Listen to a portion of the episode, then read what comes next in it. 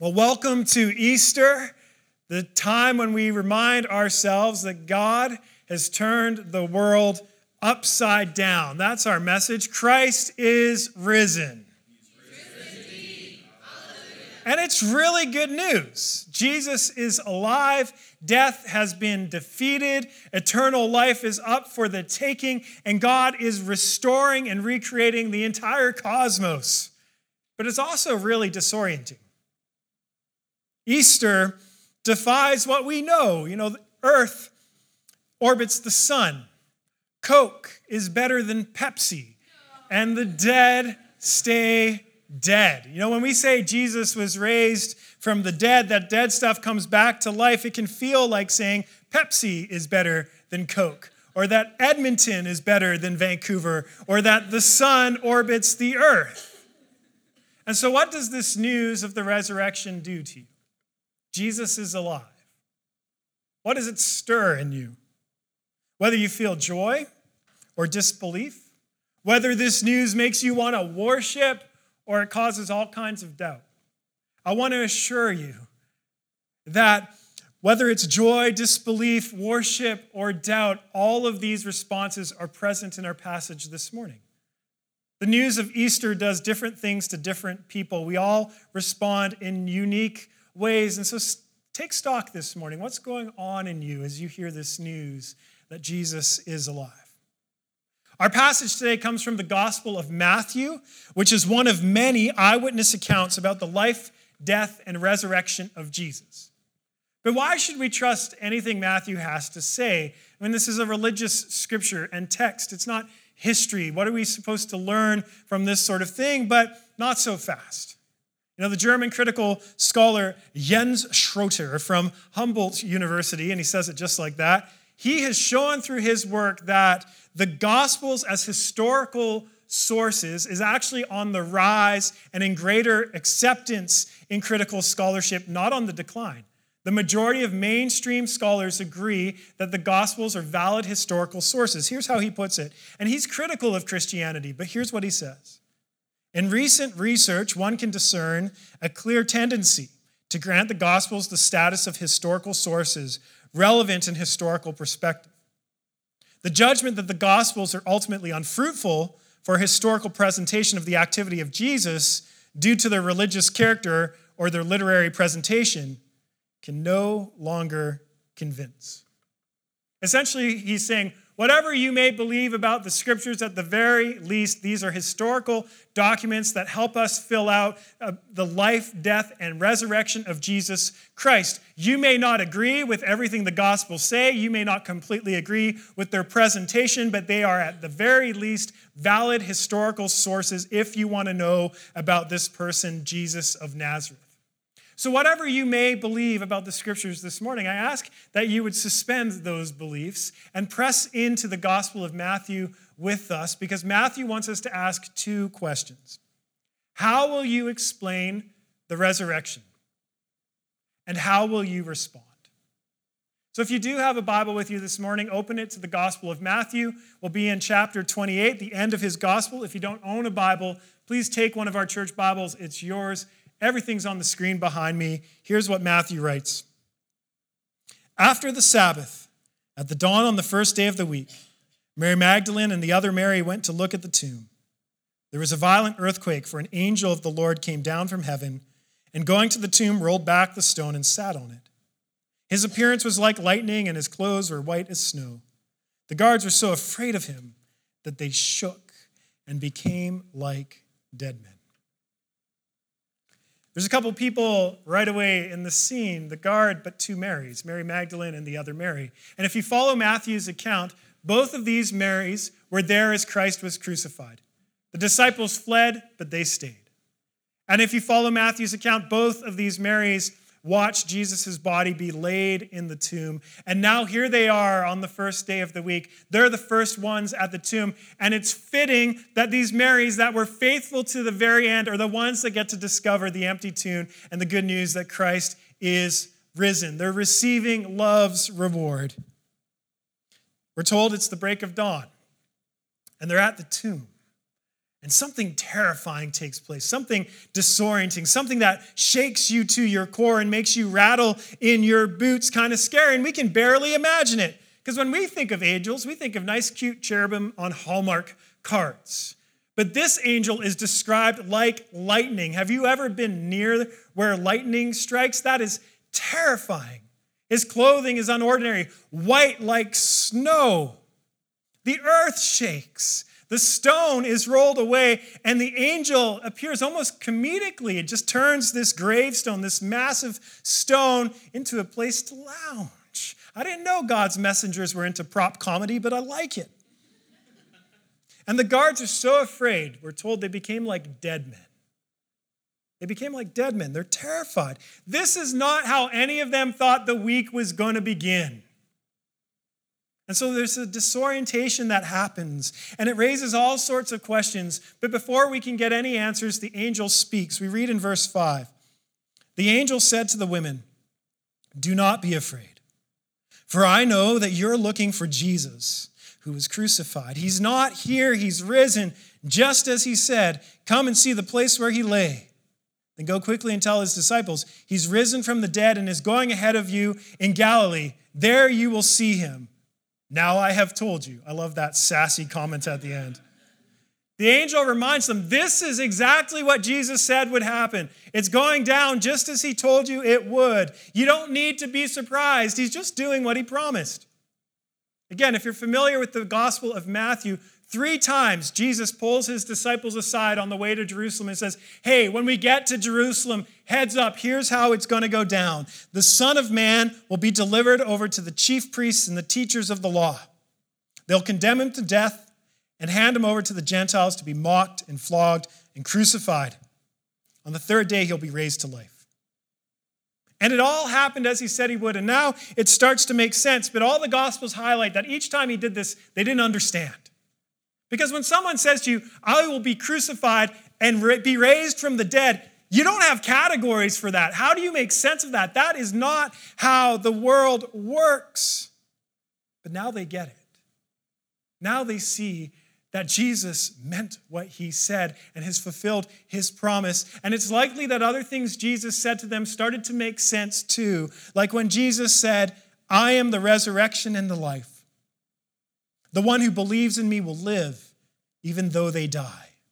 And whoever lives by believing in me will never die. Do you believe this? And because of what they've just witnessed, this empty tomb, this promise that they'll encounter Jesus, they no longer offer up the Sunday textbook school answer Yes, Lord, you're the resurrection and the life. No, now they know it in their bones. There's a dance in their souls that Jesus is alive. Death has been defeated. Eternal life is up for grabs because God is remaking the entire world. They believe. And once the women have heard everything they need to hear, they're off like a rocket. They rush off to pass this message on to the disciples. The tomb is empty. Jesus is alive, just like he promised. Here's how Matthew puts it The women hurried away from the tomb, afraid yet filled with joy, and ran to tell his disciples. One scholar calls the news of the resurrection an explosion of joy. I love that description of this an explosion of joy. That's what's happening here. The two Marys are afraid, yet filled with joy. I love that turn of phrase afraid, yet filled with joy. The fear makes sense. The guards are afraid. The women are afraid. There's an angel. There's a resurrection. This is not how the world works. Black is white, up is down, left is right. Everything's dramatically turned around, and it's a scary, fearful thing. And that's a very human reaction. But unlike the guards, who become so afraid they're almost like corpses themselves, these two women are also gripped with joy. They're afraid, yet filled with joy. And the joy makes sense too.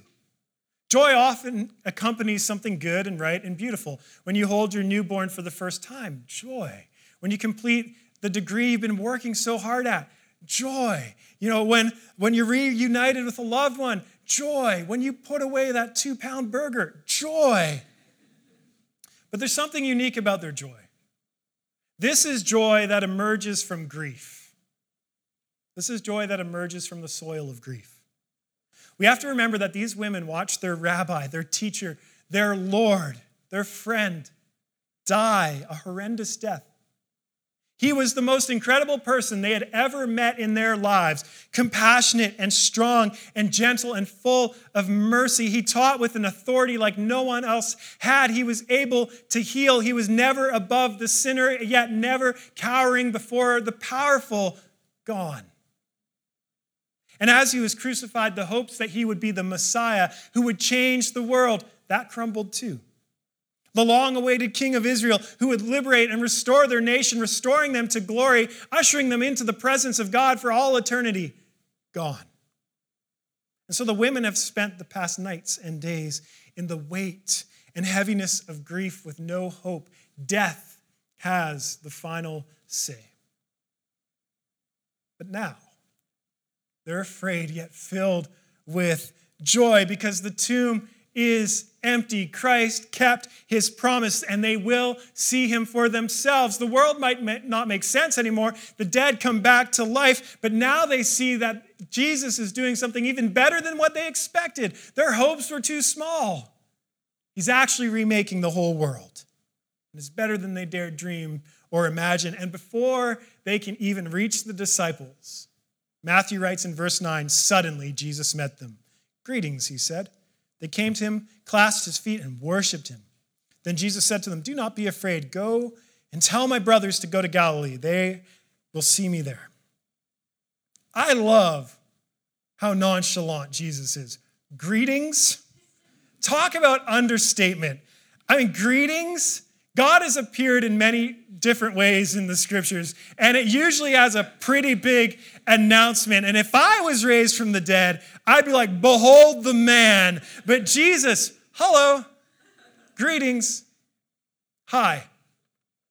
Resurrection appears in the most ordinary way. Don't ever believe God doesn't have a sense of humor. That's the first takeaway. But also see that that simple hello from Jesus changes everything. Changes everything. The women, they stop dead in their tracks. They fall to their knees. They, they grab at his feet. And Matthew tells us they worshiped him. That ought to shock us more than the resurrection. They worship him. We don't want to lose fact, uh, sight of the fact that these women are Jewish through and through. They grew up knowing the second command you shall have no other gods before me. They had to memorize Leviticus, and they knew that if you blaspheme, if you worship a false God, that was a capital offense. Only God is worthy of our worship and praise and adoration. Worship Him. The former Archbishop of Canterbury, William Temple, put it like this To worship, to worship is to quicken the conscience by the holiness of God, to feed the mind with the truth of God, to purge the imagination by the beauty of God, to open the heart to the love of God, to devote the will to the purpose of God.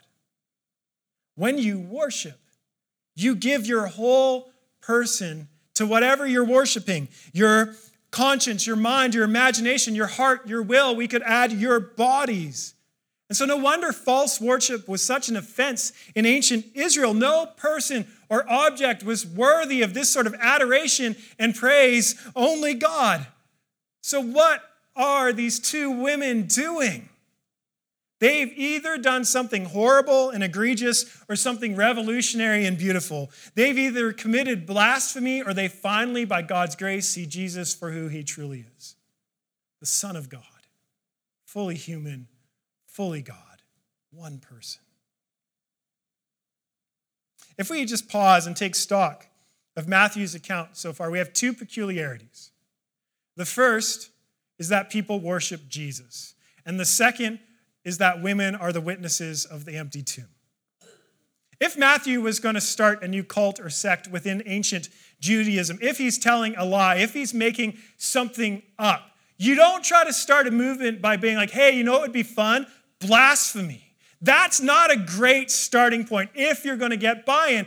And yet, the evidence shows that all these Jewish Christians started worshiping a human being as if he were God. That's a tough sell when you understand ancient Judaism, and it's difficult to explain how it took root so deeply and quickly and moved throughout the world. But that's just the first peculiarity. The other issue is if Matthew's making something up, if he's just fabricating a story, you don't try to sell the story by saying women are the first witnesses of the empty tomb. Because in that time and place, women couldn't even testify in court. They weren't seen as credible witnesses, they weren't trustworthy. And so, this detail that women are the ones reporting this actually hurts the case for the resurrection more than it helps. Here's an example. The Greek philosopher Celsus of the second century argued Christianity can't be true because the written accounts of the resurrection are based on the testimony of women. And we all know women are hysterical, which is why Celsus died single. But if Matthew was just fabricating a story, if he was trying to sell people some fake news, this isn't how you do it. You wouldn't use this detail. The fact that Matthew includes this detail shows that he's just reporting the facts. Women were the ones to discover the empty tomb, they were the first preachers of the gospel. Women, can I get an amen? amen. But with any event, there's always more than one perspective. There's always more than one take. There's always more than one story. As Matthew continues to report what happened, the scene shifts from the women to the guards. We read in verse 11. While the women were on their way, so as they're rushing to the disciples, some of the guards went into the city and reported to the chief priests everything that had happened. When the chief priests had met the elders and devised a plan, they gave the soldiers a large sum of money, telling them, You are to say his disciples came during the night and stole him away while we were asleep. If this report gets to the governor, we will satisfy him and keep you out of trouble. So, the soldiers took the money and did as they were instructed. And this story has been widely circulated among the Jews to this very day. The guards are in a really embarrassing situation if you think about it. They had one job keep the body in the tomb. And now they have to come back to their supervisors and report everything that happened the angel, the empty tomb, the women as witnesses. And they relay all these facts to these leaders. But these group of leaders aren't interested in facts, and a lot more could be said about their motives and character, but here's the one thing I want to focus on their beliefs drive their story. It's true of every person. Your beliefs drive how you ex- explain things. They had already made up their minds about who Jesus was and what is and isn't possible. And so this doesn't align with what they already believe. And so they come up with another explanation. His body was stolen. But what's interesting to me is that Matthew just notes this story was widely circulated. Matthew acknowledges it and offers nothing more. He offers no defense. He doesn't even try to dismantle it. Because from Matthew's vantage point, the testimony is enough. The facts are sufficient. There's an empty tomb and witnesses who saw Jesus himself. People who didn't believe it was possible for him to be raised from the dead now believe it's possible. But if you're honest, I mean, don't you wish Matthew gave us a little bit more of an explanation of why we should believe this news? Because if all we had was an empty tomb, this explanation seems pretty plausible. Someone could have just come and taken the body, and it's just a giant deception. And of course, other explanations have been spun in culture and especially in modern scholarship. They go something like Jesus never died, it was a fake resurrection. Jesus had a look-alike that tricked people, or a twin brother. Uh, one of my favorites that the disciples had a mass hallucination. I guess they were at the party yesterday. Or that this was some sort of spiritual but not real encounter. I've read that Jesus was just a hologram or a time traveler or an alien. On and on they go. And essentially, the conclusion usually is Jesus was a good man, a moral teacher, a misguided prophet, an exaggeration of his disciples' imaginations, but what he was not was physically raised from the dead. But whatever story, whatever explanation, it's driven by the exact same impulse at work in the leaders in this passage. Like the leaders in this passage, if we deny the empty tomb, it's usually because we already have our minds made up. We already know what we believe. We believe this can't be possible. We believe this couldn't happen. And therefore, we choose a theory that helps us categorize the resurrection as myth or fiction. We explain away the resurrection because we believe it's not possible, or because, like these leaders, we don't like the implications of if it is true. Because then we might actually have to worship this Jesus of Nazareth. So let me ask you are your beliefs stopping you from examining the evidence? Are your beliefs stopping you from taking a close and hard look at the data we have about the resurrection of Jesus Christ? From Matthew's vantage point, these two facts are enough the empty tomb and the eyewitnesses, and they depend upon each other. If all we had was an empty tomb and no eyewitnesses, sure, maybe the body was stolen. How could we know? But if all we had were people saying, oh, we saw Jesus, but the tomb wasn't empty, well, clearly they're misled. Clearly they're making up stories or fables, but the two go together the empty tomb and the eyewitnesses. This is the testimony about the resurrection. And the question is could you open yourself to this data? Could you suspend your belief and actually investigate? And look, if you want to learn about this, there's so many resources we'd be happy to point you to, and you should investigate the data. But here's the thing if we could open ourselves to this possibility, yes, you could go and read and learn, but you can also encounter Jesus for yourself. That's the implication of this news that Jesus is alive and you can find him. And that's where the story goes on in Matthew. Look at verse 16 and 17. Then the 11 disciples went to Galilee, to the mountain where Jesus had told them to go. When they saw them, saw him, they worshiped him, but some doubted. So this is the momentum of the passage, right? This is where we're supposed to be excited about. When the angel appears, the angel says to the women, Go and tell the disciples to meet Jesus in Galilee. When Jesus meets the women, he says to them, Go and tell the disciples to meet me in Galilee because he knows his disciples are pretty hard hearted and need to hear the message twice. And so the disciples finally show up in Galilee. They're here to meet Jesus. They're in the place where they're supposed to be. And I love how Matthew describes it. They worshiped. They worshiped. Like the women, they throw all the rules aside. They see something different about Jesus. They worship him. And yet, Matthew adds, and some doubted. Some doubted. What kind of doubt is happening here? It's not just describing the doubt of Thomas, which we read about in John's gospel. It's describing several of these disciples. What kind of doubt is going on? They're standing before Jesus. Well, maybe it's, uh, they're doubting their senses. I could see that. You're, you're, you're, looking at this, you see that it's Jesus, but your mind says, This can't be happening. How could this be possible? This is not how the world works. So maybe it's an existential doubt, a disorientation. It's possible. But I think it's more likely relational doubt. Because every single one of these disciples abandoned Jesus when push came to shove. They abandoned him when he was arrested and condemned and crucified. They all turned their backs on him as he was being traumatized and tortured. Each and every single one of these men that Jesus calls brothers abandoned him. So, how could doubt not arise? Where do we stand with you, Jesus? Where do we stand with the risen Lord? Are we okay? But what's beautiful about this passage is that Jesus stands with them in their worship and their doubt. That the risen Lord meets them as they are with whatever they bring to the table, because no matter how far you've fallen, no matter how much you may have screwed up, you can never outsin God's grace. That's the whole point of the cross. God forgives. You see, the whole point of the death and resurrection of Jesus is so that he can be with us forever.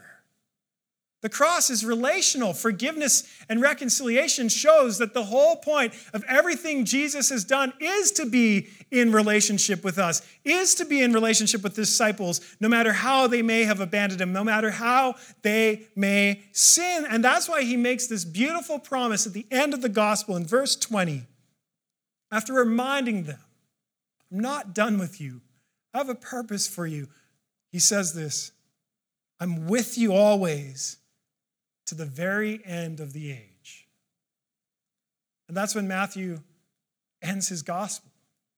This profound promise I'm with you always until the very end of the age. He's reminding his disciples no matter what doubts they may have, no matter what worries they may have about whether they're good enough for him, it doesn't matter. He's with them, always. But the promise hasn't expired either. It's a promise that remains true right now. Jesus Christ is with us always to the end of the age. And so, what does it mean for us in this room to encounter Jesus now, to encounter this promise? What we see throughout the scriptures is that time and time again, people encounter the risen Lord. Peter encounters him three times before it really sinks in. And the one that really mattered was a breakfast on the beach. Other people meet Jesus while walking down the street or in rooms or over meals, and they seemingly seem to meet him everywhere but the empty tomb. For others throughout the ancient world, they encounter Jesus through the preaching of the gospel when faithful disciples went out into the world and said, Here's what happened in Jerusalem. Here's the good news. And people encounter Christ as he's proclaimed. And this hasn't changed. If you sit down and, and grab a coffee with anyone in this room who believes in Jesus, they will have a story to tell. The details will be different, but the encounter will be with the same Lord. It might be a book. It might be having grown up in a family and slowly coming to see the truth that they've been taught. It might have been a conversation they had with someone, or a lecture they heard, or caring for the poor and meeting Christ in that, or a small group, or spiritual encounter, or like the story we heard from Lucy two awkward guys on Granville Street inviting you to try Alpha for a free meal. The Lord works in mysterious ways. You see, I can't tell you how you'll meet the risen Lord because I'm not him. But what I can tell you is that he's alive, that he's promised to be with us to the end of the age, and you can take that promise to the bank. It means you can meet the risen Lord. And it's because he's resurrected, it's because he ascended into heaven that this promise is true. I'm with you to the end of the age. But I also want to be clear about one thing. I don't want to give the impression that faith in Jesus means stone cold certainty. The passage shows us that doubt is welcomed in the midst of a worshiping community. You don't have to have all your doubts resolved to come to Jesus. You don't have to have every answer squared away. You don't have to have figured out every intellectual struggle. Doubt was present in his closest disciples.